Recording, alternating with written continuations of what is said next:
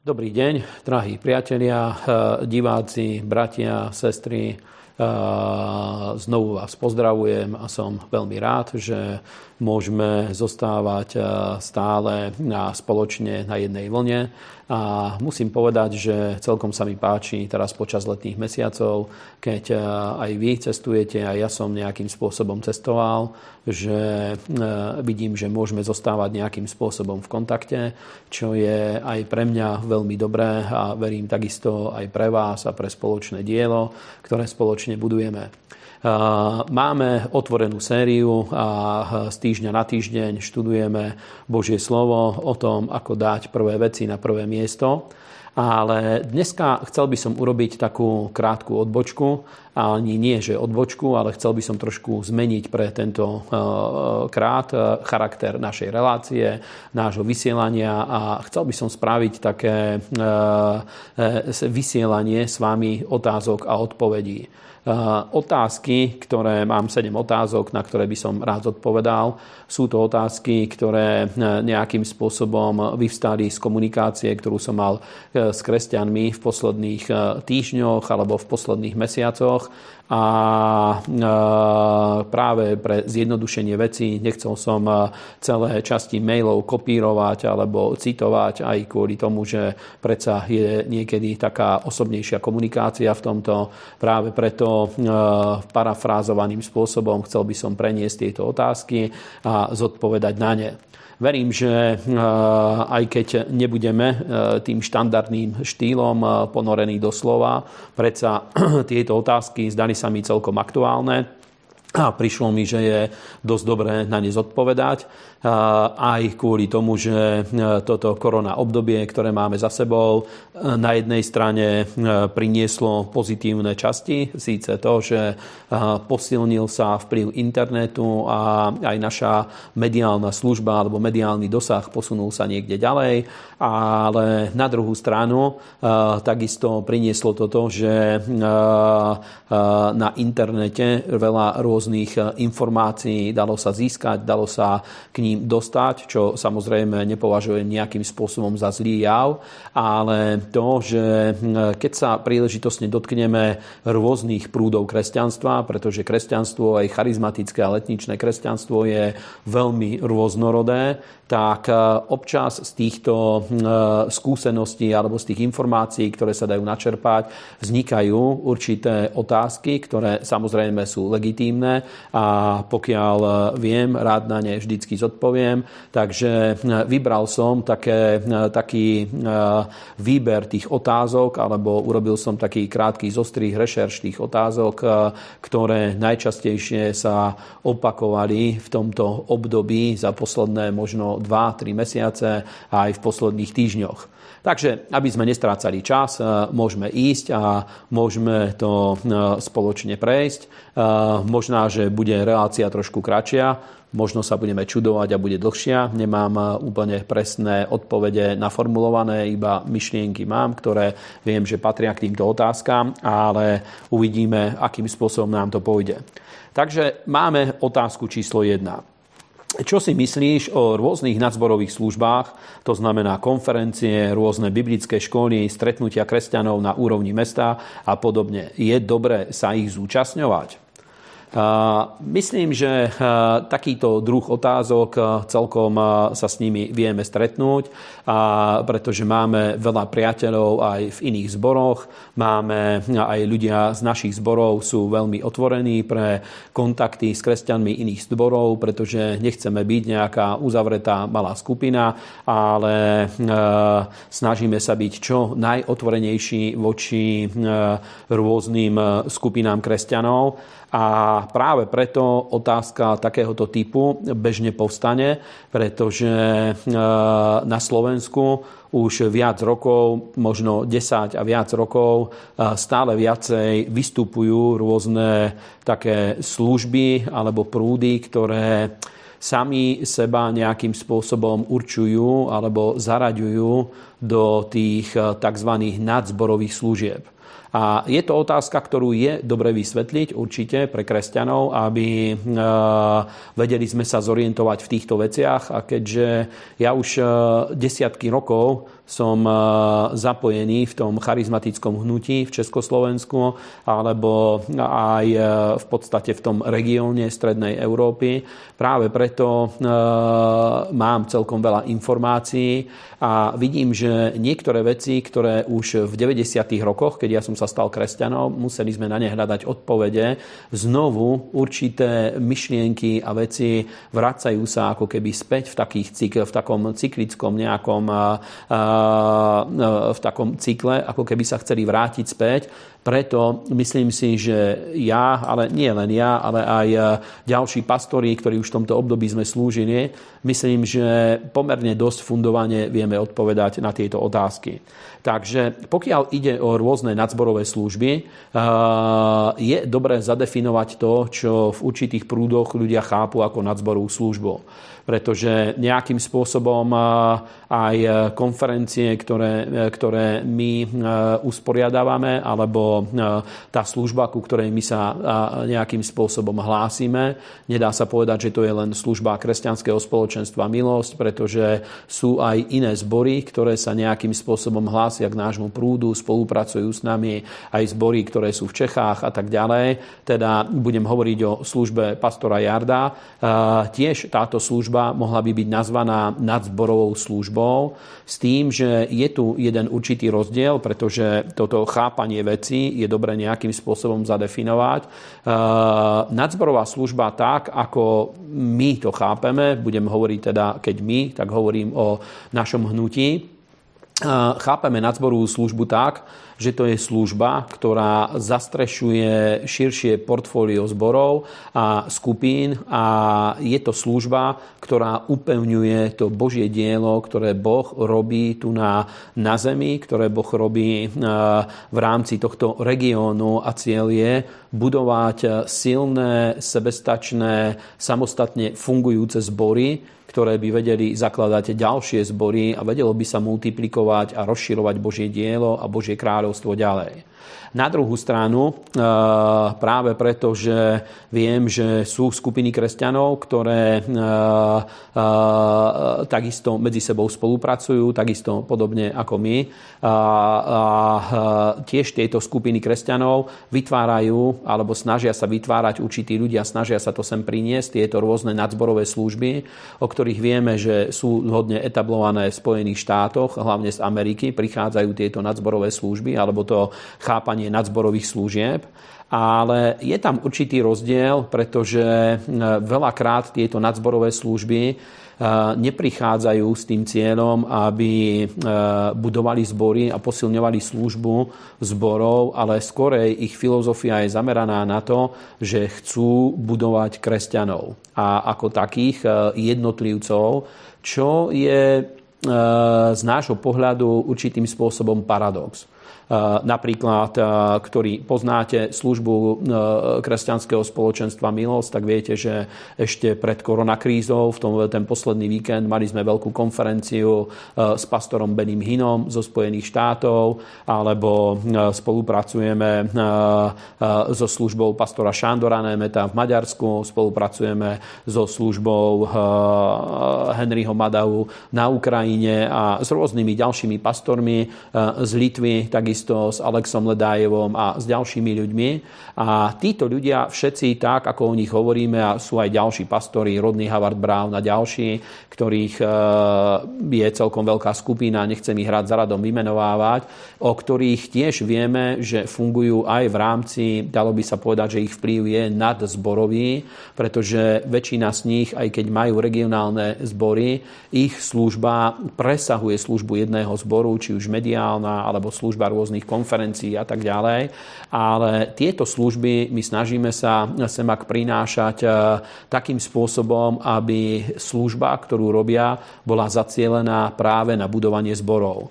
A toto vidíme ako e, skutočne biblický model, pretože napríklad Apoštol Pavol, jeho služba, keď posielal listy, v tej dobe neexistovala mediálna služba, ale predsa vidíme, že niečo také fungovalo posielal rôzne listy, ktoré posielal do zborov. A tie listy Niektoré boli priamo reagovali na situáciu v určitých zboroch, niektoré listy mali ten cieľ, aby všeobecne upelňovali Božie dielo a my z týchto listov dodneska vieme čerpať a vidíme, že Boh cez ne veľmi priamo vie prehovoriť do rôznych situácií, či už aj jednotlivcov, alebo aj fungujúcich zborov.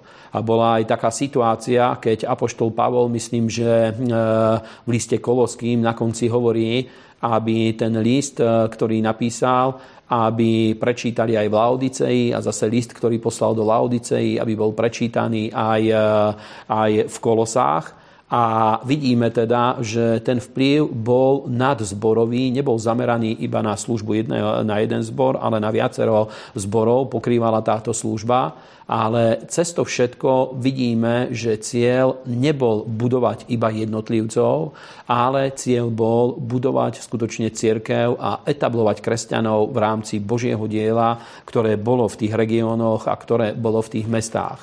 A je to teda určitý rozdiel v tomto chápaní, pretože e, je aj také chápanie nadzborovej služby a mnohokrát e, určití kresťania toto zneužívajú, ktorí snažia sa podkopávať autoritu miestnych zborov, ktorí takým spôsobom reprezentujú nadzborovú službu, e, že keď povedia, že to je nadzborová služba, tak to vyzerá, že to je niečo viacej že to je služba vyššieho charakteru, vyššieho kalibru. To je služba, ktorá, ktorú je možné použiť napríklad na to, aby sme vedeli konfrontovať tých pastorov, ktorí slúžia v regiónoch, ktorí slúžia, slúžia v miestnych zboroch, alebo veľakrát tieto nadzborové služby takým spôsobom sú použité, aby dokonca rozdelili zbory alebo navezovali kresťanov, ktoré už sú v existujúcich zboroch na seba, a to si myslím, že to je fenomén, ktorý je dobre vysvetliť týmto spôsobom,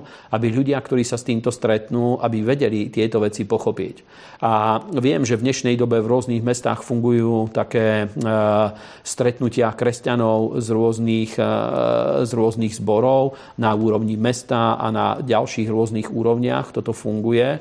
A celkom to chápem, že keď sú e, kresťania, ktorí sú dotknutí prúdom Svetého Ducha a charizmatickým hnutím a sú e, integrovaní e, v tých tradičných cirkvách, chápem ich potrebu spájať sa s kresťanmi, s ostatnými kresťanmi, ktorí majú podobné myslenie, pretože v tom ich vlastnom prúde, v tom ich vlastnom zbore nevedia veľakrát získať duchovný pokrm alebo skúsenosti s mocou Svetého Ducha, ktoré hľadajú, preto vytvárajú takéto stretnutia.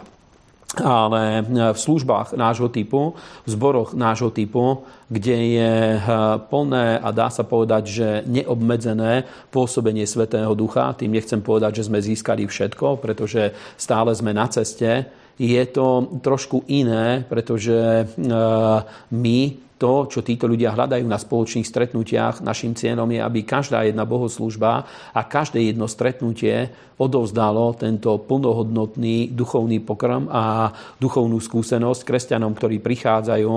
Takže nejakým spôsobom e, zdá sa mi, že tieto myšlienky je dobré vysvetliť a je dobré, aby sme o nich e, hovorili.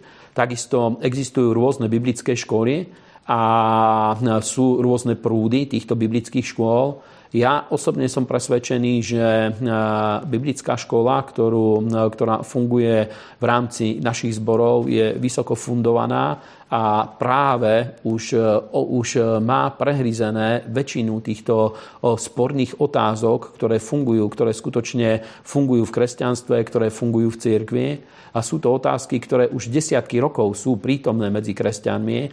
A práve tie myšlienky tej nadzborovej služby voči ním je dobré nejakým spôsobom, nechcem povedať, že sa vymedziť, tá, vymedziť, ale je dobré tieto veci skutočne dať na pravú mieru, že nadzborová služba iba dovtedy je prínosom, pokiaľ buduje miestne zbory a pokiaľ posilňuje tú autoritu už existujúcich zborov, respektíve prináša založenie nových zborov. A takýmto spôsobom nejakým vie sa každý celkom jednoducho, jednoduchým spôsobom orientovať v tom duchovnom svete a v tom portfóliu rôznych informácií a rôznych služieb, ktoré sa k nám dostávajú. Môžeme ísť na druhú otázku. Druhá otázka takisto je celkom zaujímavá. A druhá otázka znie asi takto. Dnes má každý dosah na internet, ako je to teda s rôznymi zahraničnými službami, či už renomovanými alebo neznámymi, ako sa v tom orientovať. A aj toto je okruh otázok, ktorý je veľmi dobrý. Napríklad, keď ľudia sa znovu zrodia a prídu do Božieho kráľovstva, veľmi veľakrát tieto otázky s nimi e, musíme, e, e, musíme im vysvetľovať tieto otázky, pretože idú a samozrejme skúmajú hodnovernosť vecí, s ktorými sa stretnú, skúmajú na internete a nájdu otázky, ktoré nájdu odpovede, ktoré sú za, ktoré posilňujú to, čo aj my samozrejme reprezentujeme. Takisto veľakrát eh, nájdu eh, odpovede, ktoré aj sú proti, ale nejakým spôsobom si nemyslím, že toto je problém, pretože eh, každá otázka, každý názor má, vie byť postavený do konfrontácie aj s ľuďmi, ktorí ho podporujú, aj s ľuďmi, ktorí ho nejakým spôsobom nepodporujú alebo sú proti nemu. V tom nie je možné nájsť nejakú spornú vec, pretože aj v Biblii vidíme, Apoštol Pavol hovorí napríklad, že sú ľudia, ktorí slúžili preto, aby posilnili jeho vplyv a aby boli jeho zástancami. A boli aj takí, ktorí slúžili práve preto a ich služba mala práve ten cieľ, aby, aby Apoštol Pavol a jeho služba boli zdiskreditovaná a dostal sa ešte do väčších problémov. A toto existovalo v kresťanskej vždycky, existuje to aj v dnešnej dobe, takéto prúdy existujú aj v rámci rímskokatolíckej cirkvi, kde sú rôzne kliky, sú tam rôzne pnutia, rôzne smery, ktorými sa ľudia zaoberajú, aj keď na, navonok vystupujú ako jednotná cirkev, hop, pardon, ale vo vnútri majú tieto rôzne prúdy. A aj všetky protestantské cirkvy majú takéto rôzne prúdy vo svojom vnútri. A moja, e, to, čo by som chcel vyzdvihnúť pri tejto otázke, je to, že vždycky je treba sa pýtať na pôvod vecí. Pán Ježiš e, nás učil tomu, alebo Božie slovo nás učí tomu, aby sme sa dívali na ovocie, a Ján Krstiteľ, keď eh, kázal svoje kázanie, súčasťou jeho služby bolo to, že je sekera priložená na koreň stromov a myslím si, že Božie slovo nie je také povrchné, aby iba zvonku posudzovalo veci. Božie slovo má túto charakteristiku, že vždycky ide na koreň veci. Teda ja, aj keď e, som bol mladý kresťan, snažil som sa orientovať podľa toho v tom portfóliu rôznych smerov, že vždycky som sa pýtal na tie korene toho človeka, ktorý, z, ktoré, ktoré, z ktorého služby som chcel čerpať. Vždycky ma zaujímalo napríklad, že pod akou službou alebo pod akým pastorom slúži tento človek. Pretože to vie napovedať veľmi veľa, pretože pokiaľ je z renomovaného biblického prúdu, tak je to pre mňa priateľné. Pokiaľ sa nedá zistiť, aký je jeho koreň, odkiaľ pochádza, k akému prúdu sa hlási, to znamená, že je možné, že niekto nechce úplne otvorene povedať o tom, kto je, aké je jeho pozadie, aké je jeho chápanie vecí, pretože to pozadie do veľkej veci, do veľkej miery ovplyvňuje naše chápanie vecí a do veľkej miery ovplyvňuje aj to, aj to, akým spôsobom vysvetľujeme Božie slovo. Teda to nebezpečenstvo rôznych služieb na internete osobne vidím práve v tom, že e, aj keď vieme získať veľa dobrých vecí a vieme získať veľa dobrých zdrojov, z ktorých sa dá čerpať na internete, takisto je tamto nebezpečenstvo, že ľudia, ktorí, e, ktorých e, život nevieme nejakým spôsobom e,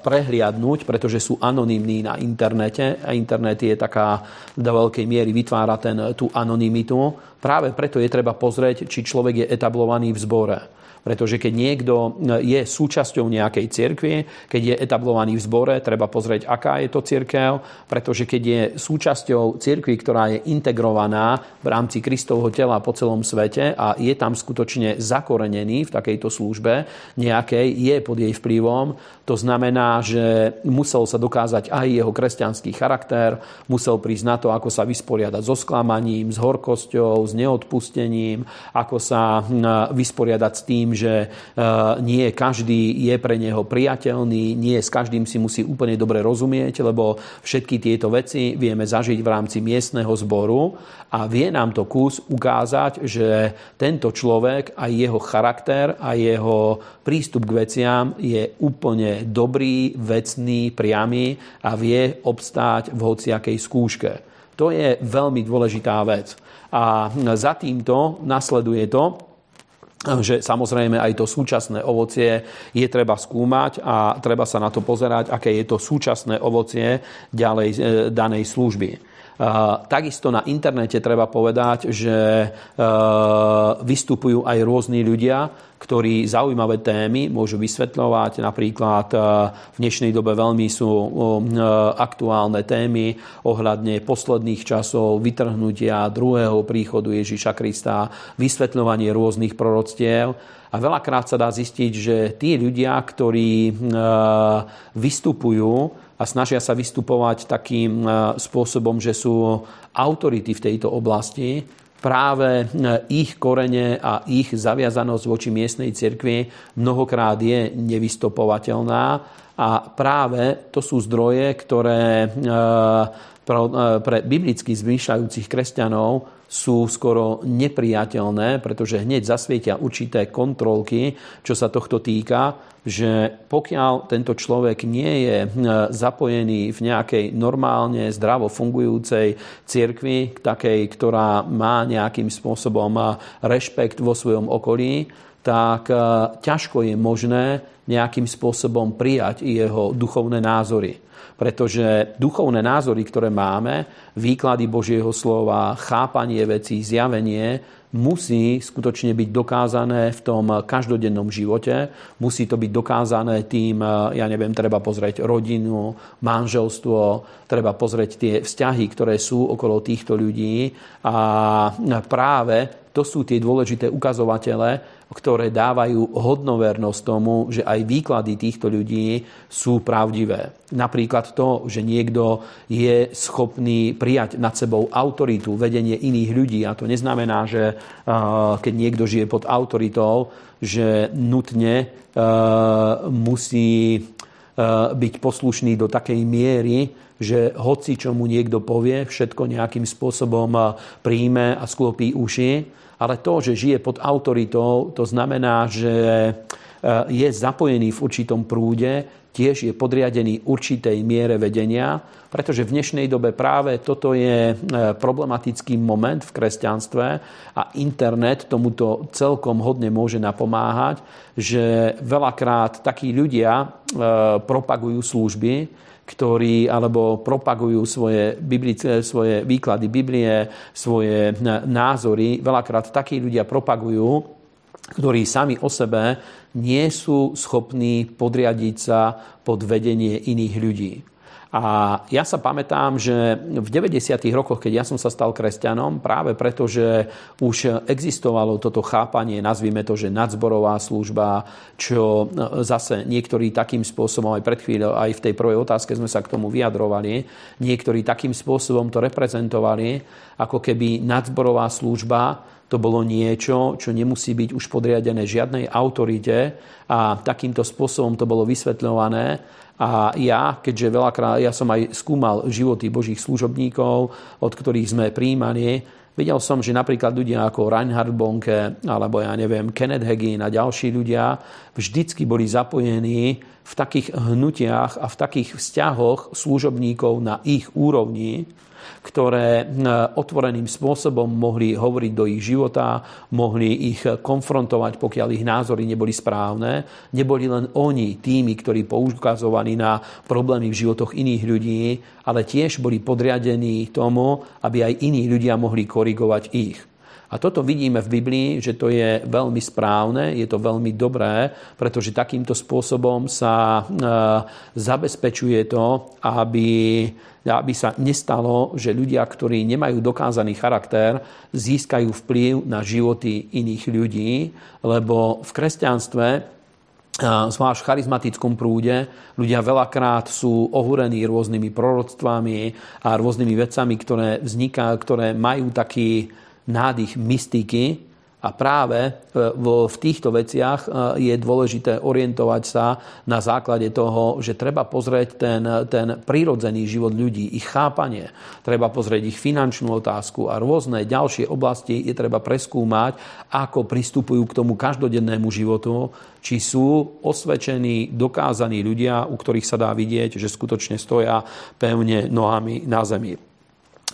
Napríklad, keď ide o službu brata Bennyho Hina, ja napríklad obrovský obdiv u mňa dostal za to, že e, znovu vstúpil do manželstva s manželkou, ktorou sa predtým rozviedol.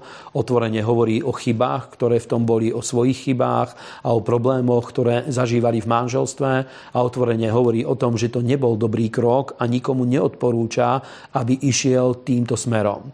A to je veľmi dôležité, a ja samozrejme neschváľujem to, že prešiel rozvodom, ale dá sa vidieť to, že vedel spraviť seba reflexiu, vrátil sa späť do manželského vzťahu, čím jeho služba získava obrovský kredit. A takisto, keď sa dostal do týchto problémov, kým jeho služba e, znovu vedela získať to, e, to renomé, ktoré mala predtým, tak bol podriadený pod službu veľmi známeho Božieho muža, Jack Hayford sa volá, zakladateľ zboru, myslím, že Church on the Way sa volá ten zbor v Spojených štátoch a v 80. v 90. rokoch toto bola veľmi silná služba v Spojených štátoch. Dodneska je pastor Jack považovaný za veľkú autoritu v kresťanskej cirkvi v Spojených štátoch a práve pod pastoráciu tohto človeka, pred ním otvoril svoj život, dovolil, aby prešli rôzne korekcie, aby jeho život mohol byť obnovený a to znovu dáva mu obrovský kredit. A tieto hodnoty sú to, dá sa povedať, mohli by sme nazvať také puritánske hodnoty, ale to nám ukazuje, či veci sú pravdivé, hodnoverné alebo nie. Tretia otázka, môžeme sa posunúť ďalej. Tretia otázka hovorí, máš nejakú skúsenosť so službou vnútorného uzdravenia, je potrebné, aby to kresťania absolvovali? Toto je tiež celkom zaujímavá otázka, musím povedať Viacero ľudí za mnou prišlo v poslednej dobe, čo sa tohto týka. A myslel som si, že táto otázka v 90. rokoch viace menej sa vyriešila. Ja viem, že služba vnútorného uzdravenia je v podstate sústredená hlavne na, hnutie e, katolických charizmatikov. Tam táto služba je celkom hodne e, propagovaná. A v 90. rokoch určitých, e, určité kresťanské kruhy túto službu sem priniesli. A samozrejme, že e, e, my sme tieto veci skúmali, pretože v 90. rokoch ešte aspoň tu na Slovensku nebol taký jednoznačne nebol taký ostrý pohľad na rôzne veci pretože v komunizme boli sme úplne odstrihnutí od západu a od vplyvu rôznych služieb. Nebolo možné, aby sa sem dostali a niekoľko, iba desiatok samizdatov v samizdatovej forme ešte kresťanské knihy sa sem dostávali aj e, z letničného charizmatického prúdu. A v 90. rokoch, keď sa otvorili dvere, tak e, určité e, rôzne prúdy sa snažili sem preniknúť a väčšina z nich boli dobré, musím povedať. Niektoré vyseli nad ním veľké otázniky. A práve služba vnútorného uzdravenia bola jedna z tých e, služieb, ktoré prinášali veľké otázniky už v 90. rokoch, e, pretože aj ľudia, ktorí boli protagonistami týchto služieb, tejto služby, nejakým spôsobom e, dalo sa vidieť, že veľakrát to boli ľudia, ktorí odchádzali zo zborov so zlými vnútornými postojmi, otvorene, e, žili v otvorenej vzbure voči miestnym autoritám. A videl som, že ľudí, ktorí e, neboli takým dobrým spôsobom podchytení v miestnych zboroch, takých ľudí, ktorí boli na okraji, ktorých bolo treba upevňovať, týchto ľudí to vnútorne nahlodávali týmito pravdami, týmito vyučovaniami nahlodávali týchto ľudí, tí ľudia, ktorí to prinášali a ich cieľom nebolo postaviť zdravých, silných kresťanov. Ja čítal som niekoľko kníh, čo sa týka tejto témy a videl som, že veľmi to tak ľudí ponáralo do ich vnútorného života, do rôzneho seba skúmania a videl som, že nie je to e, v súlade s tým, čo hovorí Božie slovo, pretože Božie slovo nás až tak veľmi neorientuje na seba skúmanie, ale orientuje nás na to, aby my sme hľadeli na pána Ježiša Krista a aby na ňom a na základe vykúpenia, aby sme budovali svoju identitu. Tým samozrejme nespochybňujem to, že sú ľudia, ktorí zažijú rôzne životné traumy a potrebujú sa e, nejakým spôsobom vysporiadať so svojou minulosťou, potrebujú zažiť emocionálne uzdravenie a na rôznej úrovni potrebujú zažiť Boží dotyk, čo sa tohto týka. A e, tak, ako túto e, oblasť vnímam, myslím, že v tejto oblasti je veľmi dôležitá služba oslobodenia od démonov, Veľmi je, dôležitý, veľmi je dôležité to, aby ľudia, ktorí žijú v týchto problémoch, aby boli privedení eh, k odpusteniu, aby sa dokázali vysporiadať so svojou minulosťou. A tretí dôležitý moment, ktorý práve v tej službe vnútorného uzdravenia mne hodne chýba, aj keď nemyslím, že by som to úplne do hĺbky, hĺbky preskúmal, ale chýbalo mi tam to, že každý človek, ktorý keď sa znovu zrodí, má budovať svoj život na tejto novej identite v Kristovi. Podľa toho má obnovovať svoju mysel a na, základe Božieho slova tie pravdy o tom, čo sa so mnou udialo, keď som sa stal novým stvorením, keď som sa znovu zrodil, aby tieto biblické pravdy úplne hlboko, hlboko, hlboko dostali do svojich životov. Videl som napríklad teraz narýchlo ma, spomína, ma napáda, spomínam si na e, službu e, voči jednej sestre, ktorá, e, keď sa znovu zrodila, mala určité psychické problémy.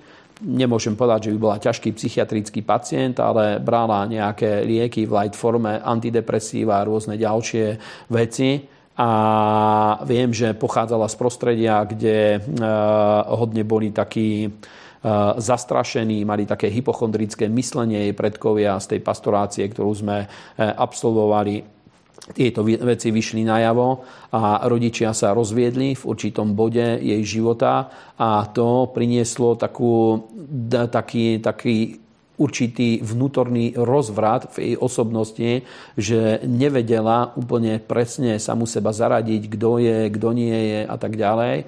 A keď prišla za mnou na modlitbu za oslobodenie, tak vtedy Svetý Duch dal mi taký, taký vhľad do tej situácie. Ani nie, že by to bolo slovo poznania, čo sa týka jej minulosti. Skorej by som povedal, že to bola múdrosť od Boha na to, ako jednať s tým súčasným stavom. A Svetý Duch ma viedol k tomu, aby odporúčil som jej určitú zostavu veršov o tom, kto som v Kristovi, kto som, eh, kto som, kým som sa stal ako, nové, ako človek, ktorý sa znovu zrodil. A keď som jej dal túto zostavu veršov, ona to začalo, začala skúmať, začala to študovať a behom niekoľkých týždňov jej život úplne sa e, v pozitívnom zmysle otočil a stala sa veľmi smelou, sebaistou, stala sa veľmi odvážnou a dokonca to išlo tak ďaleko, že jej lekár, ktorého naštevovala, e, začal znižovať dávky liekov, ktoré príjmala a myslím, že to prišlo až do bodu, kedy úplne tieto lieky boli vysadené. A e, videl som, že práve vďaka Božiemu slovu e, nastáva ten moment, že nielen sa zaoberáme tým, čo sa udialo, ale je postavené, je to nahradené niečím novým, niečím silným, pevným, zdravým, čo vie životy ľudí pevne ukotviť v Bohu a v Božom kráľovstve a urobiť ich veľmi životaschopnými, výťaziacimi ľuďmi. A to je moment, ktorý ja, ktorý som nenašiel v tej literatúre a v tých e, službách, ktoré propagovali vnútorné uzdravenie. Takže znovu poviem, nie som na to odborník, ale to je pohľad, ktorý máme a pokiaľ ľudia prichádzajú na pomoc, čo sa týka pastorácie a rôznych týchto problémov, práve e, takýmto spôsobom snažíme sa im slúžiť a viem, že v renomovaných zboroch vo svete e, v málo ktorom, nechcem povedať, že vo všetkých, pretože nie som, nemám až taký veľký prehľad, ale v renovovaných službách vo svete v službe fungujúcich, rastúcich zborov. Myslím, že vo väčšine, alebo vo všetkých, aspoň v tých, ktorý, s ktorými ja som sa stretol, túto službu nejakým spôsobom nepustili do vnútra zborov. Ostala to záležitosť ľudí, ktorí sú mimo církev, sú mimo, mimo fungujúce zbory a je to taký okrajový prúd církvy a kresťanstva. Takže to je to, čo ja viem povedať k tejto otázke. Ďalšia zaujímavá otázka. Čo si myslíš o spájaní kresťanov z rôznych smerov? Aj toto si myslím, že je dosť dobrá otázka. V dnešnej dobe je na to pomerne veľký tlak. Prebiehajú rôzne veľké konferencie, ktoré zastrešujú kresťanov z rôznych prúdov a z rôznych smerov. Ja viem na to povedať asi toľkoto z vlastnej skúsenosti, že myslím si, že služba, ku ktorej patríme, ten prúd, ku ktorému patríme, Myslím si, že je veľmi otvorený, čo sa týka ďalších kresťanov. Máme veľmi veľa kontaktov na medzinárodnej úrovni a máme hodne veľa kontaktov aj na regionálnej úrovni a myslím, že stávame sa stále viacej takou etablovanou službou. Teraz nemyslím služba, ktorú robím priamo ja, ale tá služba, ku ktorej patríme, eh, ktorú zastrešuje pastor Jardo. A eh, Vidím ale jednu vec a síce, že e, niekedy je to tak propagované, takým spôsobom sa o tom hovorí, že rozprávame o veciach, ktoré nás spájajú, nie o veciach, ktoré nás rozdeľujú. A to je taká trošku nešťastná formulácia. Veľakrát som sa s týmto stretol, som presvedčený, že aj mnohí z vás ste sa stretli s týmito myšlienkami. A je táto myšlienka ale takým spôsobom prinášaná, že na ľudí, že snaží sa všetkých ľudí postaviť na jednu úroveň.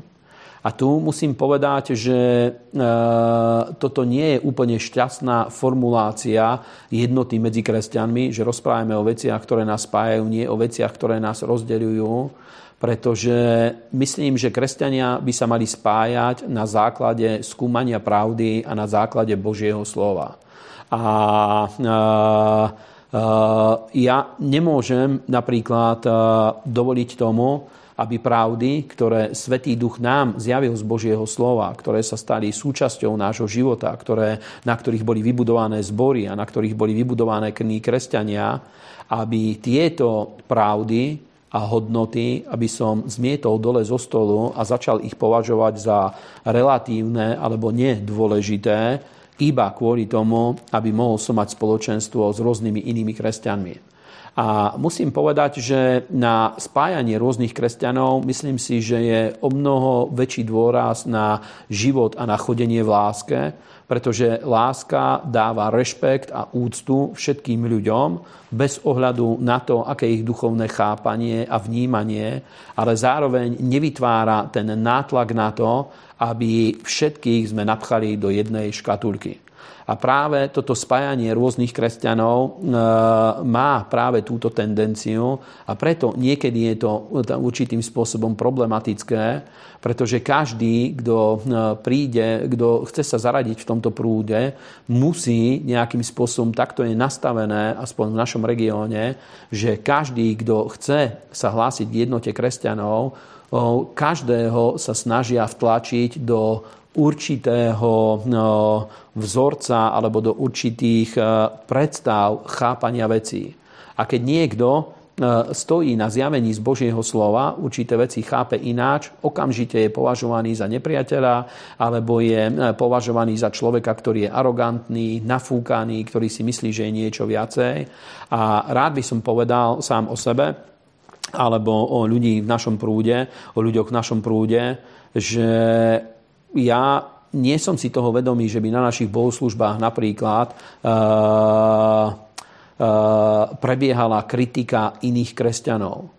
Je samozrejme pravda, a čo je aj legitívne, že príležitostne použijeme určité ilustratívne príklady, ale nikdy nemenujeme ľudí, nemenujeme ich, ich pozadie, nemenujeme cirkvy a sú to skorej ilustratívne príklady a nie je cieľom dehonestovať nejakých ľudí alebo dať im nejakú nálepku alebo nejaký prívlastok práve preto, že každý, kto sa znovu zrodil v Kristovi, je v ňom Svetý duch, pracuje v ňom Božie kráľovstvo a ja nie som povolaný, aby som posúdil týchto ľudí. Na druhú stranu, zároveň ja vyžadujem toľko od ľudí, aby pokiaľ máme mať vzájomné spoločenstvo, aby sa nesnažili za každú cenu ma natisnúť do, škatul, do svojej škatulky, aby som bol človek, ktorý rozmýšľa rovnako ako oni. A práve to je ten problematický, taký neuralgický bod, pretože e, to spájanie kresťanov z rôznych smerov, z rôznych prúdov práve toto veľakrát so sebou prináša.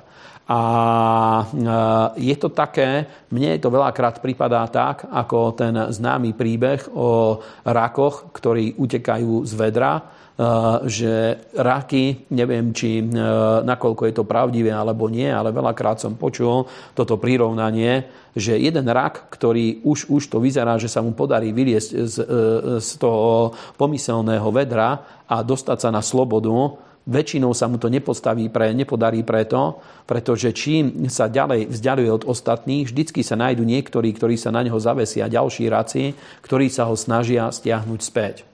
A ak vytváranie jednoty medzi kresťanmi má tento cieľ udržiavať ľudí eh, na, eh, na úrovni, ktorá im bráni v tom, aby sa rozvíjali v Kristovi, tak musím povedať, že toto je pre mňa nepriateľné.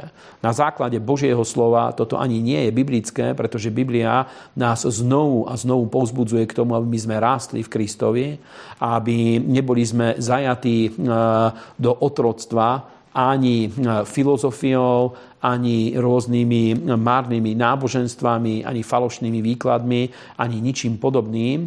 A Božie slovo práve zdôrazňuje e, ten význam vyzdvihuje ten význam služobných darov a hovorí, že Boh dal 5 darov. Apoštolní, proroci, učitelia, pastoria, evanielisti, aby oni, táto 5-násobná služba, aby priniesla tú stabilitu a vyváženosť do Kristovho tela. A práve toto spájanie rôznych kresťanov, tak ako je to propagované e, veľakrát, je to tak prinášané, že snažia sa zatlačiť niekde do úzadia dôležitosť týchto piatich služobných darov.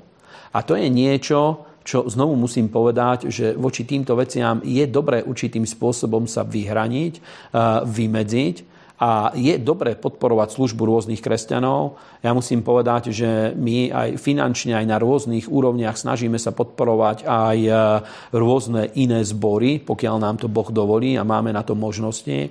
Takisto e, snažíme sa podporovať aj iné zbory, nie len sami seba, aj duchovne, modlitbami a rôznymi inými spôsobmi. Takisto je v nás ten postoj žehnania voči ostatným kresťanom, ale e, to spájanie sa kresťanov z rôznych smerov práve kvôli týmto rizikám nie je vždycky tou najšťastnejšou cestou. Ja osobne som presvedčený, že o mnoho by bolo lepšie, keď by aj neexistovali tieto spojenia rôznych druhov, kresťanov z rôznych smerov, keď by to neexistovalo, ale bol by tento postoj dobroprajnosti a žehnania a podarilo by sa odstrániť závisť, nenávisť, posudzovanie iných ľudí. Pokiaľ toto by sa to podarilo odstrániť, tak by bola o mnoho zdravšia atmosféra medzi zbormi, medzi kresťanmi a o mnoho jednoduchšia by bola spolupráca, ale verím, že budúcnosť je stále ešte pred nami. Ďalšia otázka. Čas nám trošku beží. Ďalšia otázka.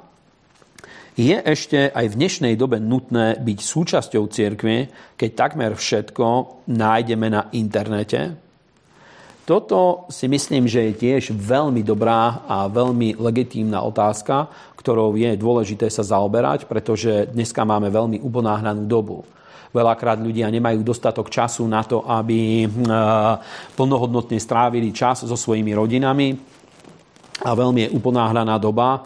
A je otázka teda, že aký získať vnútorný postoj voči cirkvi a voči miestnemu zboru, voči miestnym zborom a či, je, či sa dá nahradiť e, e, napojenie na rôzne služby cez internet, či môžu nahradiť miestnú cirkev.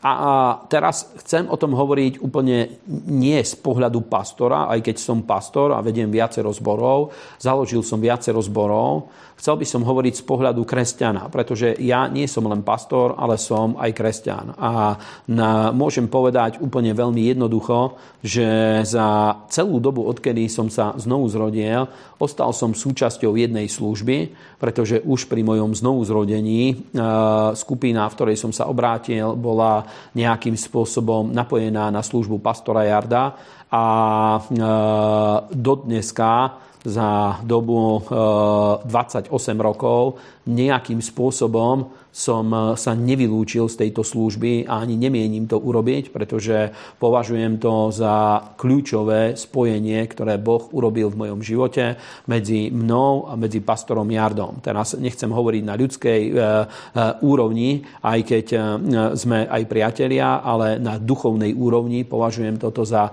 vysokohodnotnú vec a som za to veľmi vďačný Bohu a takmer každý deň, keď sa modlím, ďakujem Bohu za to, že vytvoril tieto duchovné spojenia v mojom živote a takisto aj s ďalšími božími ľuďmi, pretože iba vďaka tomu do dneska môžem žiť ako kresťan, môžem robiť službu a tak ďalej. A keď ide o zodpovedanie týchto otázok, ja musím povedať, že aj keď som pastor, lebo niekedy je počuť taká kritika, že ľudia hovoria, že pastori snažia sa na silu držať svoje ovečky kvôli tomu, eh, aby, eh, aby mali dostatok finančných zdrojov a ja neviem, bla bla bla, rôzne reči okolo toho sa vedú. A musím povedať, že keď mám povedať sám za seba, tak pre mňa by bolo ďaleko príjemnejšie sedieť v cirkvi a počúvať službu, byť pod službou iných ľudí, ako byť človekom, ktorý e, je nejakým spôsobom producentom služby, že produkuje službu svojim životom. Bolo by pre mňa ďaleko jednoduchšie byť človekom, ktorý je formovaný službou iných ľudí a dodneska napríklad som veľmi rád, keď sú spoločné konferencie, pretože konečne aj ja mám príležitosť sedieť a počúvať Božie slovo, nemusím ja kázať a tak ďalej, ale môžem sa dať do toho, nechcem povedať, že pasívneho módu, ale môžem sa dať do, tej, eh, do toho módu príjimateľa, miesto toho, aby stále som zo seba niečo vydával, môžem aj ja nasávať. A práve preto, že som aj kresťan, nie som iba pastor, ale som aj kresťan, musím povedať, že neviem si predstaviť, ako v dnešnej dobe keď je taký obrovský morálny relativizmus, je obrovská kríza svedomia medzi ľuďmi, je e, obrovský tlak hriechu a rôznych e, filozofií, ateizmu, satanizmu a všetkých možných vecí. E, tieto sily sú prítomné vo svete, ovplyvňujú životy ľudí. Neviem si predstaviť, ako dá sa žiť kresťanský život mimo církev pretože iba osobné spoločenstvo s Bohom na toto nestačí, pretože život v cirkvi vytvára určitú ochranu. A ja vidím, že eh, keď žijeme v cirkvi, je určitá ochrana na našom živote. Napríklad v cirkvi sa dá vidieť, že cez dlhé desaťročia prežilo ostré, jasné videnie z Božieho slova čo vidím, že kresťania, ktorí sa dostali mimo církev, strácajú tieto ostré, jasné myšlienky, strácajú tie ostré, jasné hodnoty, ktoré Božie slovo vyzdvihuje a považuje, dáva ich na veľmi vysokú úroveň. Teda aj v dnešnej dobe je absolútne kľúčovo dôležité, aby ľudia zostávali súčasťou cirkvie. Napríklad ďalšia vec je, e, pokiaľ ide o výchovu detí, je veľmi dôležité, aby aj deti boli súčasťou cirkvy, pretože vidím, že je o mnoho vyššia úroveň e, hodnôt medzi deťmi, ktoré vyrastajú v cirkvi. Tým nechcem povedať, že v cirkvi nie sú problémy s deťmi, ale je o mnoho vyššia úroveň rôznych hodnôt medzi ľuďmi, ktorí, sú, ktorí deti vychovajú v cirkvi a ich deti sú pod vplyvom Božieho slova, ich deti sú pod vplyvom Svetého Ducha, je o mnoho vyššia e, pravdepodobnosť toho, že tieto deti aj sa zapoja do služby, dostanú verné pánovi a aj sa zapoja do služby. A samozrejme aj deti, ktoré vyrastajú v cirkvi, občas niektoré deti odpadnú, niektoré deti padnú do hriechov, ale vidím napríklad eh, v našej službe tínedžerskej alebo aj mládežníckej, koľko detí, ktoré aj vyrástli v, v kresťanských rodinách, tu na tínedžerskej službe napríklad deti veľakrát a, a, prijali krst Svetým duchom. Niektoré deti tu prijali Ježiša Krista a pochopili vodný krst a tak ďalej. A vidím, že to má na ich život obrovský vplyv aj kvôli tomu, že verím, že je dôležité, aby rodičia vyučovali svoje deti o Bohu, ale viete, ako to je, že veľakrát deti práve to prostredie, v ktorom každodenne žijú, v určitej miere, keď sa dostanú do pubertálneho veku, dostanú sa do tej vzbury voči rodičom a samozrejme, že my všemožne sa za to modníme, robíme všetko preto, aby to tak nebolo, ale v určitom bode sa deti uzatvoria a stanú sa skorej kritikmi svojich detí, ako takými, ktoré by stále boli otvorené na nich, od nich niečo prijímať a niekedy to trvá pár mesiacov, niekedy to trvá niekoľko rokov, kým znovu sa dostanú do toho módu, aby vedeli akcepto, s rešpektom príjmať svojich rodičov. A práve v tomto období napríklad je dôležité, že sú aj iní ľudia, ktorí majú možnosť formovať životy detí, nielen priamo ich rodičia.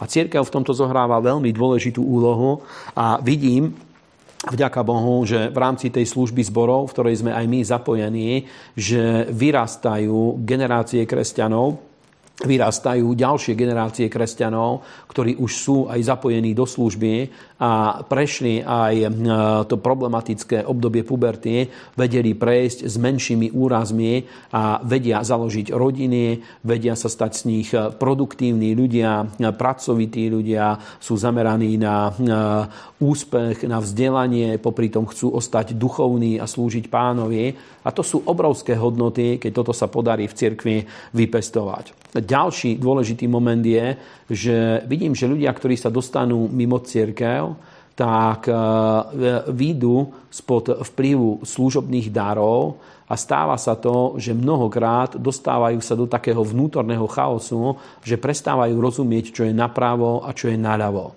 A práve list Efeským 4. kapitola hovoria, že Boh preto dal služobné dary, aby my sme neboli nedospelí, zmietaní sem a tá rôznymi vlnami učenia, pretože je pravda, že v určitých obdobiach prichádzajú určité vlny učení, tak ako aj teraz som spomenul, že v určitom cykle znovu sa tu objavili určité myšlienky, ktoré už boli aj v 90. rokoch prítomné medzi kresťanmi. A vidím, že ľudia, ktorí sa dostávajú mimo zbor, dostávajú sa mimo zbory, nechcem povedať, že iba mimo náš zbor, ale všeobecne mimo zbory, ktorí sa dostávajú, tí ľudia veľakrát sú o mnoho ľahšie oklamateľní. Pretože eh, Biblia nám hovorí, že práve církev, miestny zbor, tak ako o tom hovorí v liste Timoteovi Apoštol Pavol, je pevnou základňou, v origináli je taký výraz, že základovou doskou pre pravdu. A vo svete skutočne, ak niekto hľadá pravdu, tak pravda je prítomná práve v cirkvi. Ani nie, že medzi kresťanmi, ale v cirkvi. Apoštol Pavol otvorene hovorí o cirkvi, o miestnom zbore a hovorí to práve tam, kde hovorí o ustanovení prezbiterov a rôznych eh, diakonov, o cirkvi, ktorá má aj tento inštitucionálny charakter hovorí, že to je základová doska pre pravdu. Je to niečo, na čom sa dá budovať. Viete, že kým niekto postaví nejakú stavbu, prvý bod je, že treba urobiť základy, druhá vec je základová doska a na tom sa stavia stavba. Presne tak hovorí Apoštol Pavol, že to je aj v duchovnom živote. Teda bez církvy, podľa môjho názoru, pred, a zvlášť pred druhým príchodom Ježiša Krista, bez aktívneho zapojenia v miestnej cirkvi nedá sa udržať hodnoty a ostávať e, odovzdaným, zaviazaným kresťanom voči Bohu a voči Božiemu kráľovstvu. Veľakrát sa tam dostanú rôzne relatívne veci. Ja napríklad videl som, že kresťania, čo je pre mňa nepochopiteľné, že ľudia, ktorí sa dostali mimo církev, ktorí naďalej čítali Bibliu, mali e, rôzne stretnutia na rôznych skupinách a viem, že veľa tam prorokovali a tak ďalej, Títo ľudia napríklad prestávali chápať dôležitosť toho, že prečo je zlý potrat, prečo je zlé umelé prerušenie tehotenstva a stávali sa na stranu tejto liberálnej agendy, ktorá za tým stojí, úplne v rozpore s Božím slovom. To teraz hovorím z vlastnej skúsenosti, že stretol som sa s takýmito ľuďmi. V cirkvi, naproti tomu, kresťania majú veľmi konzervatívny postoj voči týmto veciam. Vo väčšine zborov, nemôžem povedať vo všetkých, ale vo väčšine zborov ľudia žijúci v zboroch v tomto majú celkom jasný pohľad a sú súčasťou jednoznačného prúdu. A takto to ide do rôznych ďalších a ďalších a ďalších otázok, ktoré sú. Môžeme sa pozrieť ďalej na ďalšiu otázku.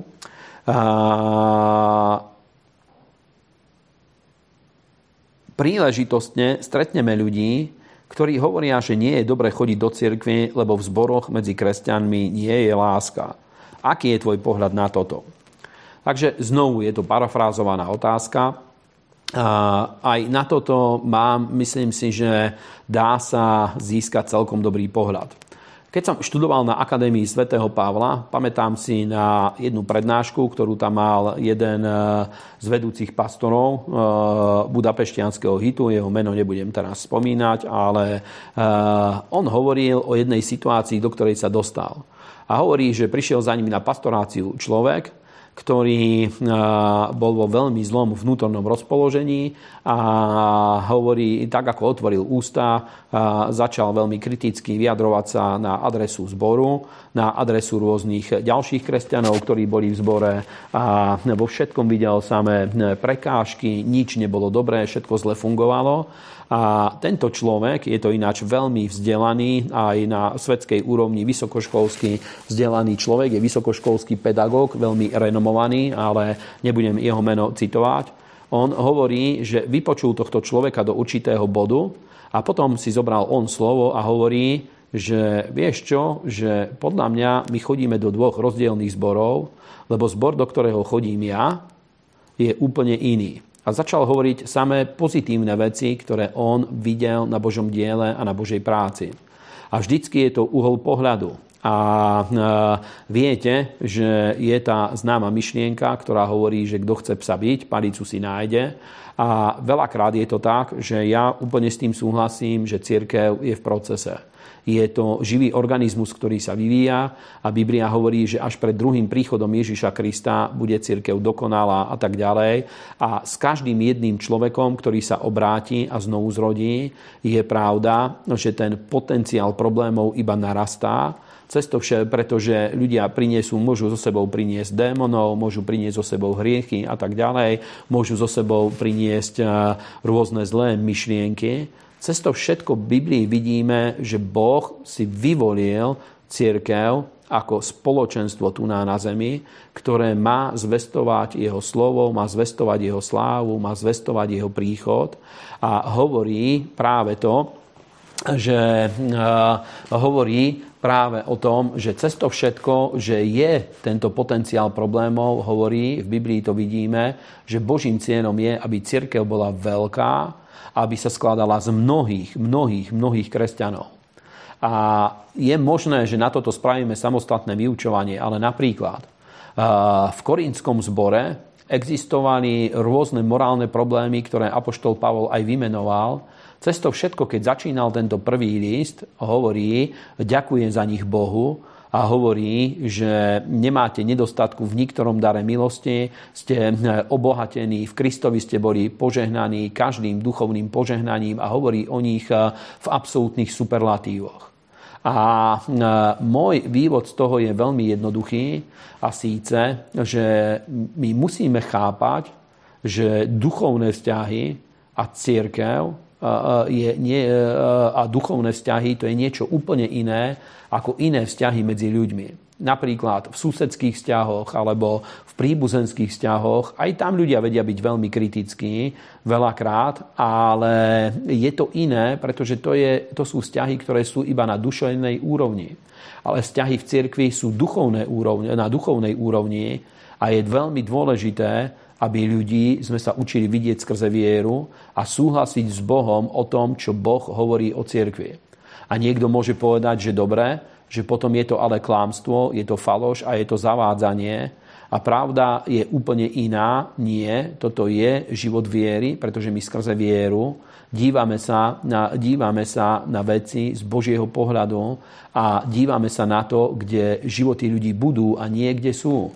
A vidíme, že toto isté urobil aj pán Ježíš. Viete, že keď sa obrátil Šimon Peter, jeho meno bolo Peter, bolo, pardon, Šimon, Trstina, a Ježiš, keď ho uvidel, povedal mu, že tvoje meno bude Peter. Budeš ako skala.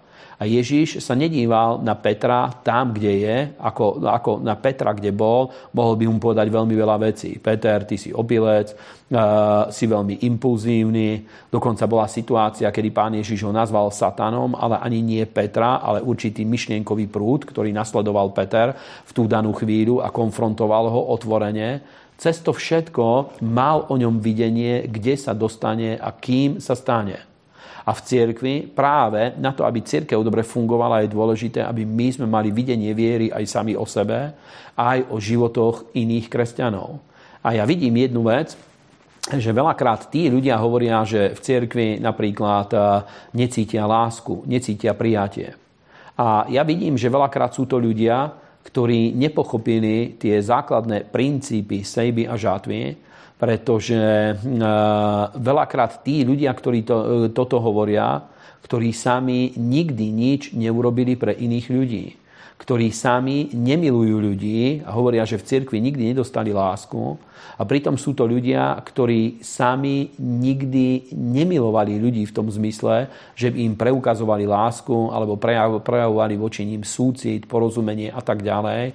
Ale väčšinou boli nastavení iba na to, aby ľudia neprestajne preukazovali súcit a všetky možné tieto, tieto prejavy lásky voči ním. A keď niekto s týmto za mnou príde, napríklad, že on v cirkvi necíti lásku, ja väčšinou sa ho pýtam veľmi jednoduchú otázku, že čo on preto robí, aby tam bola cítiť. Lebo ak jediné, čo je schopný povedať, je, že on necíti lásku, tak je otázka, že čo v skutočnosti ten človek sám preto robí, aby tú lásku v cirkvi bola cítiť, pretože cirkev je budovaná zo živých kameňov a každý jeden z nás musí byť prínosom a musí investovať do Božej práce a do Božieho diela. A keď pozrieme eh, rôzne renomované služby, tak o týchto myšlienkách hovoria tí najrenomovanejší služobníci, ktorí sú, napríklad Joyce Meyer, alebo v dnešnej dobe Robert Moritz a rôzni ďalší ľudia, veľmi otvorene o tomto hovoria. O týchto istých princípoch hovorili boží muži ako John Austin, Kenneth Hagin a všetci ďalší, pretože samozrejme je veľmi jednoduché poukazovať na chyby iných ľudí, ale je veľká otázka je, že kresťanstvo hovorí úplne o iných veciach. Hovorí, že prečo vidíš smietku v oku svojho brata a brvno vo svojom vlastnom oku nevidíš, pretože Biblia hovorí, že prvoradý spôsob, ktorý my máme pristupovať k Bohu je, že musíme dovoliť, aby Boh posudzoval nás, nie my iných ľudí. Teda ja nie som o tom presvedčený, že by takto to fungovalo, pretože dá sa vidieť už v dnešnej dobe, že sú zbory, ktoré majú 100 ľudí, 200 ľudí, niektoré zbory aj 300 ľudí a, a, a väčšinou ľudia, ktorí rozmýšľajú o tom, že v cirkvi nie je láska, nedostali lásku a tak ďalej, títo ľudia väčšinou sú v menšine a väčšinový pohľad ľudí je presne opačný. A mne to ukazuje na tú dôležitú vec, a síce, že každý musí začať sám od seba. Ja napríklad znovu poviem, že za 28 rokov nezmenil som v prostredie, v ktorom slúžim Bohu a nie preto, že by bolo ideálne a dokonalé, ale z jedného dôvodu, pretože v mojom chápaní je církev Boží dom. V prvom rade je to Boží dom. Teda ja do cirkvi chodím v prvom rade kvôli Bohu v druhom rade aj kvôli ľuďom, a takto aj písmo presne toto hovorí, že budeš milovať hospodina svojho Boha celým svojim srdcom, celou svojou silou, celou svojou dušou a druhé tomu podobné, milovať budeš svojho blížneho ako seba samého. Teda ľudia sú až za Bohom, na prvom mieste je pán, na druhom mieste sú ľudia a musíme vidieť jednu vec. Napríklad, keď kvôli chybám ľudí niekto už nevie vidieť Božiu ruku a Božiu prácu v cirkvi, tak sa dostal do osobných problémov. ak napríklad toto ho privedie k tomu, že sa dostane mimo církev a myslí si, že mať osobné spoločenstvo s Bohom, iba osobné spoločenstvo s Bohom je väčšie víťazstvo, musím vám povedať, že to je už veľmi veľká miera oklamania. A nikomu neberiem, každý má na toto právo. Ja hovorím o tom, ako to vnímam na základe písma a na základe Božieho slova. Posledná otázka, ku ktorej by som sa rád dostal, je, akú máš skúsenosť s, s prorokovaním v zboroch. Aj toto je otázka, ktorá veľmi rezonuje medzi kresťanmi a musím povedať, že táto otázka ale je trošku širšia.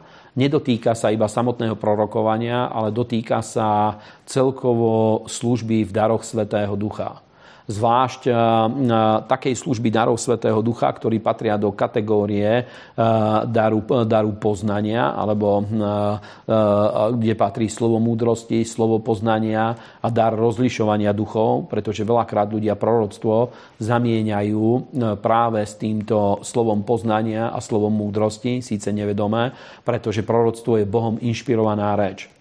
A keď, je reč o tej, keď hovoríme o Bohom inšpirovanej reči, tak ja osobne som presvedčený, že e, služba, ku ktorej patríme, je veľmi silne prorocky orientovaná. Aj keď e, nevystupujeme tým, že by nejakým okázaným spôsobom sme e, reprezentovali dary, dar proroctva samotný ako taký, ale som presvedčený, že e, v službe, v hnutí, ku ktorému patríme, je prítomné prorocké kázanie a na každej jednej bohoslúžbe sa toto prejavuje, e, dar proroctva, skrze Bohom inšpirovanú reč. Takisto e, vo vzťahoch medzi kresťanmi a na modlitebných stretnutiach a v osobných vzťahoch medzi kresťanmi, pokiaľ sa rozoberajú duchovné veci a je reč o duchovných veciach, mnohokrát prichádzajú zjavenia a prichádza taká Bohom inšpirovaná reč, ktorá prináša múdrosť a zjavenie do rôznych situácií a taktiež vidím, že to funguje v pastorácii, že veľakrát eh, z tejto inšpirovanej reči, že naraz eh, eh, popri hovorení rôznych myšlienok povieme také veci, ktoré úplne trafia klinec po hlavičke, vidím, že na základe tohto medzi nami funguje dar proroctva. Ale problematika je trochu širšia, keď ľudia sa na toto pýtajú, pretože ja viem, že v dnešnej dobe v charizmatickom hnutí je určitý taký predpoklad, sú prúdy, ktoré takto chápu, že každá jedna bohoslúžba napríklad musí skončiť tým, že ľudia vyjdú do rady a každému je osobne slúžené a pre každého je prinesené nejaké slovo od pána, nejaké proroctvo a niečo je prinesené do ich života. A keď mám povedať sám za seba, ja tomuto neverím. Neverím tomu, že toto by, takto by fungovala prorocká služba. Nevidím, že toto by robil, nevidíme, že toto by robil pán Ježiš. Nevidíme ani, že by to fungovalo v prvej cirkvi v takomto masovom meritku, že každá bohoslužba by musela byť iba o tomto. A je tu jedno veľké nebezpečenstvo, vďaka ktorému e, tomu, že sme ho prehliadli, služba, ku ktorej patríme, vedela vyrásť a vedela sa stať e, pomerne e, dosť veľkou na, v rámci regiónu, v ktorom slúžime a stále ďalej rastie pretože prišli sme na to, že veľakrát to, čo sa skrýva za tzv. v úvodzovkách tzv. manifestáciou darov Svetého Ducha, je za tým veľakrát snaha manipulovať, ovládať a kontrolovať životy ľudí a nelegálnym spôsobom ľudí prinútiť, eh, aby sa chovali podľa našich názorov, podľa nášho duchovného chápania vecí a podľa, eh, eh, podľa môjho chápania, ako by mal nejaký človek žiť svoj život. Veľakrát za, tie, za týmto sú skryté tzv. výklady jazykov, veľakrát za týmto je skryté hm, tzv. proroctvo a rôzne ďalšie veci.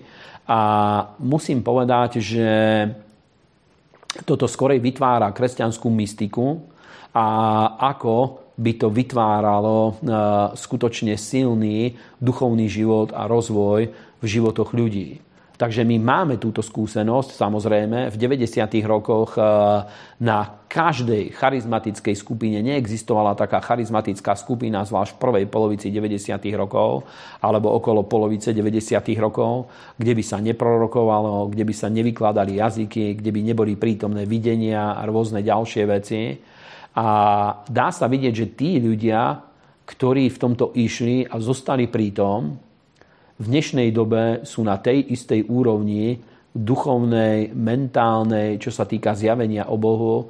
Ich bohoslúžby veľakrát sú na tej istej úrovni, ktoré boli v 90. rokoch. A práve vďaka tomu, že videl som, čo sa stalo tým, že my sme pod pomazaním Svetého Ducha začali skúmať a vykladať Božieho slovo. Začali sme sa venovať uctievaniu a chvále, na ktoré prichádza Božia prítomnosť a Boh sa začína dotýkať ľudí. Videli sme, čo vie toto inšpirované kázanie Božieho slova a výklad Božieho slova pod pomazaním Svetého Ducha robiť so životmi ľudí a že veľakrát nie je nutné na konci postaviť ľudí do radu a každému priniesť osobné slovo do pána, e, od pána, lebo tak sa vie hýbať Svetý Duch počas kázania Božieho slova, že ľudia dostanú odpovede na otázky, ktoré majú vo svojom srdci Videl som, že toto vie byť o mnoho budujúcejšie. Videli sme, že toto vie byť o mnoho budujúcejšie aj vtedy, keď služba niekedy skončí úplne suchým spôsobom, napríklad spoločným vyznaním Božieho slova alebo jednoduchou modlitbou kazateľa, a samozrejme, že sú príležitosti, kedy Svetý Duch tak vedie e, e, pastorov a kazateľov, aby zavolali ľudí, urobili rôzne výzvy, kládli ruky na ľudí a tak ďalej. Ale vôbec si nemyslím, že každá jedna bohoslužba by mala skončiť touto osobnou službou, pretože Svetý Duch je o mnoho rôznorodejší. Dokonca viem, že sú ľudia, ktorí o nás hovoria, že medzi nami pôsobí duch Jezábel, pretože duch Jezábel zabíjal prorokov a my sme vytlačili prorokovanie z cierkvie. A musím vám povedať, že ja úplne každému, kto toto hovorí, otvorene musím povedať, že je klamár a podvodník, pokiaľ toto o nás tvrdí. Pretože ja úprimne sa modlím za to, aby biblické proroctvá, od Boha prichádzajúce proroctvá sa dostali do cirkvie, aby Boh jednal týmto spôsobom medzi nami. A musím vám povedať, že napríklad z osobnej skúsenosti ja jednak viem, že veľakrát mňa Boh použil na to, aby do situácie Boh prehovoril ľuďom počas kázania, keď som kázal Božie slovo, veľmi veľakrát som dostal také reakcie, kde ľudia na, pred bohoslúžbou prišli za mnou a povedali, a to sa stalo desiatky, desiatky krát, že prišli pred bohoslúžbou, pýtali, či po zhromaždení môžu prísť, že majú nejaké e, e, veci, na ktoré hľadajú odpovede. A veľakrát po bohoslúžbe iba prišli, že ďakujem, že všetky odpovede som dostal počas zhromaždenia a už nemali záujem o žiaden rozhovor ani o nič podobné. A teda osobne som presvedčený, že Boh sa tak hýbal počas zhromaždení, že dostali títo ľudia odpovede na otázky, ktoré mali. Druhý moment, ktorý v tomto vidím, je, že ja som v 90. rokoch dostal desiatky alebo možno aj väčšie množstvo proroctiev a musím povedať, že z toho kvanta proroctiev, ktoré sa ku mne dostali, a mnohé z nich boli priamo povedané na moju osobu alebo na, na moje manželstvo, iba jedno jediné také slovo viem povedať s určitosťou, že bolo od Boha, ktoré hneď som aj vedel vo svojom vnútri, že áno, toto ku mne prehovoril Boh. A to bolo slovo jedného človeka, ktorý, keď sme sedeli spolu na obede, mne a mojej manželke povedal asi toto. Že vidím, že budete sedieť v aute a v kuse budete cestovať. A musím povedať, že presne toto sa naplnilo, pretože odkedy, e, odkedy som začal slúžiť ako pastor, skutočne veľmi veľa sme cestovali, začali sme slúžiť aj v Kisuckom Novom meste, e, v Čadci a na rôznych ďalších miestach, v Kisuckom krásne, cestovali sme do Považskej Bystrice, neskôr som sa stal zakladajúcim pastorom zboru v Bratislave a stále cestujem hore-dole. A bolo to jediné proroctvo, o ktorom som vedel povedať a počul som ich veľké kvá Atlanta. To bolo jediné skutočné proroctvo, ktoré som vedel, e, vedel prijať e, toľko, že bolo od Boha. Napríklad stretol som sa s tým, že prišiel za mnou jeden človek, s ktorým sme sa videli prvýkrát a pretože chcel sa mi zapáčiť, povedal mi takéto proroctvo, že modlil som sa za teba, nikdy som ťa nevidel a Boh mi ukázal, že tam, kde býváš, budú chodiť za tebou veľké zástupy a budú uzdravovaní. Ja keď som to počul, všetky chlpy sa mi zježili na tele pretože som vedel asi toto. Môj domov je miesto, kde chcem oddychovať. Nechcem, aby ku mne domov prichádzali ľudia a stáli na ulici a ani doma, aby mi nedali možnosť, aby som si oddychol. Ja chcem, aby ľudia prichádzali do cirkvi a chcem sa za nich modliť, ale nechcem, aby prichádzali do môjho domu. Môj domov je miesto, zázemie, útočisko pre mňa a moju manželku a naše deti, aby tam sme vedeli tráviť spoločný čas. A takéto rôzne kvetnaté slova o zázrakoch a o ďalších veciach hovoril ku mne. Potom Parázi prišiel na zhromaždenie a zrazu už začal hovoriť o tom, že naša církev nejde dobrým smerom a tak ďalej. A teraz moja otázka je, že kedy cez neho hovoril Svetý Duch? Vtedy, keď prišiel a tvrdil mi, že Boh mu ukázal prorocké slovo o mne a o mojej službe, ako bude vyzerať, aby sa mi zapáčil a votrel sa do mojej blízkosti, alebo potom, keď prišiel a povedal, že my nejdeme dobrým smerom a nechcel nič mať spoločne s našim zborom a mne to nevadí, že opustil církev, len to hovorím ako príklad. A keď mám povedať pravdu, podľa mňa Boh cez neho nehovoril ani prvýkrát, ani druhýkrát, pretože to boli jeho duševné vývody a boli to jeho duševné, citové, zmetočné informácie, ktoré v ňom boli, ktoré považoval za prácu a dielo Svetého Ducha. Raz si možno príliš idealizoval mňa a moju osobu, druhýkrát pravdepodobne pravdepodobne zase e, príliš kriticky sa díval na to, pretože mal inú predstavu o tom, e, ako e, funguje naša služba a tak ďalej. A jeho chápaniu veci nedovolilo to, aby príjmal to, čo sa deje medzi nami. A teda kedy cez neho Boh hovoril? A ja vidím, že toto sa deje, ale znovu a znovu sa toto preklápa. Teda to, čo ľudia hovoria, nazývajú prorocké hnutie, tak musím povedať, že Osobne mám veľmi malú dôveru voči týmto veciam a aj zo skúsenosti, aj z poznania z Božieho slova. Ďalšia dôležitá vec, ktorú by som rád povedal, je, že to, čo ľudia nazývajú tzv. prorockým prúdom, a nepoviem žiadne mená ľudí, ani časopisy, ako sa volajú ich služba, hnutie alebo časopisy, ktoré vydávajú, ale to, čo nazývajú tzv. službou prorokov, to je v celosvetovom merítku, to je úplne zanedbateľná skupina ľudí. V Európe je toto veľmi populárne, je otázka, že prečo, ale vo svete, v globálnom meritku vo svete, najsilnejší prúd je to, čo, o čom my hovoríme, že to je prúd hnutia slova a viery.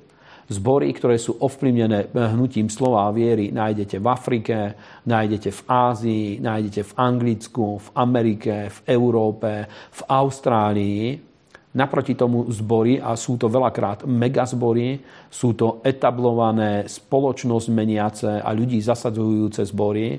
Naproti tomu zbory, ktoré patria k tzv. prorockému hnutiu, to sú veľakrát malé, dovnútra orientované skupiny, ktoré priťahujú iba takých, e, priťahujú iba určitú skupinu ľudí. Takže áno, stretol som sa s tým, mám na to vytvorený názor, verím v proroctvo. Ešte to by som rád povedal, že videl som, že napríklad prorocká služba, mnohokrát aj pastorom, ktorí snažili sa to sem priniesť, toto bol môj argument voči ním. Videl som napríklad, keď prečítam knihy, knihu eh, Raneharda Bonke a rôznych ďalších ľudí, eh, v tej službe, ktorá dneska je prinášaná, mne chýba, proste veľakrát sú to také nekonkrétne posolstvá, v ktorých niekde vo vnútri je zašifrovaná odpoveď, ktoré mne osobne znejú skorej ako vežby, než ako proroctvá. A napríklad jednému pastorovi priamo do očí som povedal, že pozri, mne v, ja proste voči tomu nemám dôveru, pretože áno, chápem, veľakrát sa udejú rôzne veci, prinesú sa rôzne pouzbudenia, ale hovorím napríklad, my staviame budovu prečo, keď niekto prorokuje, prečo nepríde a nepriniesie také svedectvo napríklad, že do budúceho týždňa príde jeden človek za tebou a povie, že dáva 100 tisíc dolárov alebo 100 tisíc eur do vašej služby na budovu. To nechcem povedať, že to je proroctvo, ktoré by som si ja vybral ale nikdy som toto nepočul. A pritom, keď čítam o službe prorokov, biblických prorokov, prorokov takto vyzerali proroctvá. Alebo prečo niekto nepríde a nepovie napríklad to, že uh, uh, ja neviem, uh, v budúcom roku uvidíte to, že na každej bohoslužbe sa udejú obrovské zázraky a uzdravenia. A prečo takéto proroctvá ktoré skutočne oznamujú príchod Božej moci a Božej slávy a ich naplnenie, prečo toto nevidíme? Prečo toto nie je prítomné v cirkvi? Teda ja sa modlím za proroctvá tohto typu. Úplne čakám, kedy toto príde do cirkvi, som hladný potom, aby to Boh robil. Ale nechcem žiadne falsifikáty, nechcem tie veci, ktoré vidím, že ľudí skorej odvádzajú a skorej ich eh, nejakým spôsobom eh, dávajú na vedľajšiu kolaj. A je veľmi veľa myšlienok, ktoré k tomuto by som vám vedel povedať. Napríklad, sú ľudia, ktorí, s ktorými som sa stretol, niektorí boli aj súčasťou našej, našej služby, na, eh, ktorí chodili do zborov, ktorí tvrdili, že tak počujú pána, ako niekto počuje rádio. A pritom stalo sa, že títo ľudia, ktorí takto počuli pána, ako niekto počuje rádio, napríklad stalo sa a viackrát prišli za nami a pýtali peniaze, pretože nemali kde bývať, nemali zaplatené nájomné a nemali z čoho toto uhradiť. A moja otázka je, ak niekto takto pozná Boha, ako je možné, že nie len, že ostane chudobný ako kostolná myš, ale ako je možné, že nevie sa postarať o seba, o svoju rodinu, nevie sa postarať o svoje deti, aby mali dostatočné zaopatrenie a tak ďalej. To sú ťažké otázky a samozrejme mohli by vyvolať rôzne polemiky, ale skúste sa nad tým zamyslieť a skúmať to skutočne vo svetle Božieho slova. A, a verím, že nájdeme odpovede na tieto veci. Teda ja osobne som presvedčený, že my hľadáme to ako dary Svetého Ducha, ale nie falzifikáty, ale skutočné dary Svetého Ducha, ktoré prinášajú a reprezentujú Božie kráľovstvo, ako by sa mohli dostať do cirkvie. Teda ďakujem vám, že ste ma vypočuli. Verím, že táto relácia, aj keď určité ťažké a komplikované otázky sme otvorení, aspoň nejakú časť odpovedí a svetla priniesla a prajem vám veľmi veľa požehnania, dobrý zvyšok tohto leta. Ešte sú pred nami rôzne eh, aj zhromaždenia, aj evangelizačné stretnutia počas tohto leta. Prajem vám veľmi veľa požehnania. Ďakujeme za finančnú podporu a prajem vás, vám, aby Boh vás veľmi mocne požehnal. Amen.